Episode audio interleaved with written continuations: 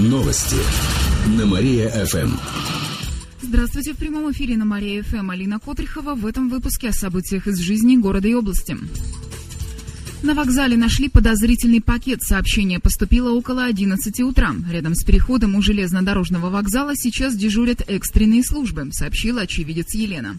Значит, на данный момент у пешеходного перехода и у светофора уже до вокзала стоят две полицейские машины. Одна машина разминирования. А, ДПСники патрулируют пешеходный переход тщательно, и реанимация стоит здесь же. Когда я уже отъехала от вокзала, я услышала, что какая-то машина с э, сиреной тоже куда-то поехала.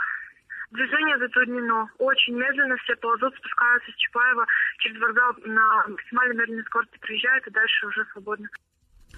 В региональном управлении МВД подтвердили, что на вокзале нашли подозрительный пакет, проводится проверка, но подробностей пока не сообщают. После поступления звонка людей с вокзала эвакуировали, сейчас пассажиров впускают.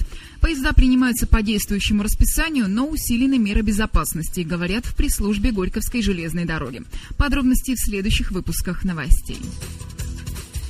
Спасателей, скорую и полицию можно вызвать по новым номерам. Для всех сотовых операторов они будут одинаковыми. Номера становятся трехзначными. 101 для вызова спасателей, 102 для полиции, 103 для скорой помощи и 104 для газовой службы.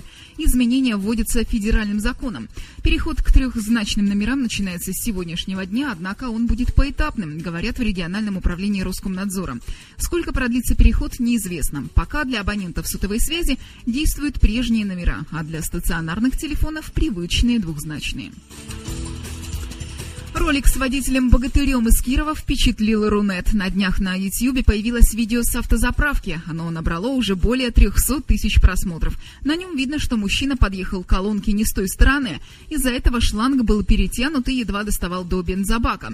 Водитель, недолго думая, передвинул свою восьмерку на полметра ближе к колонке. Причем машина весит около тонны.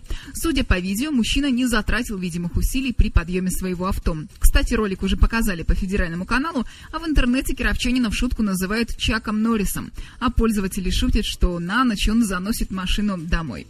Ссылку на видео можно найти на нашем сайте mariafm.ru. К этому часу у меня все. В студии была Алина Котрихова. А прямо сейчас на радио нашего города продолжается Радио Кафе. Новости на Мария-ФМ.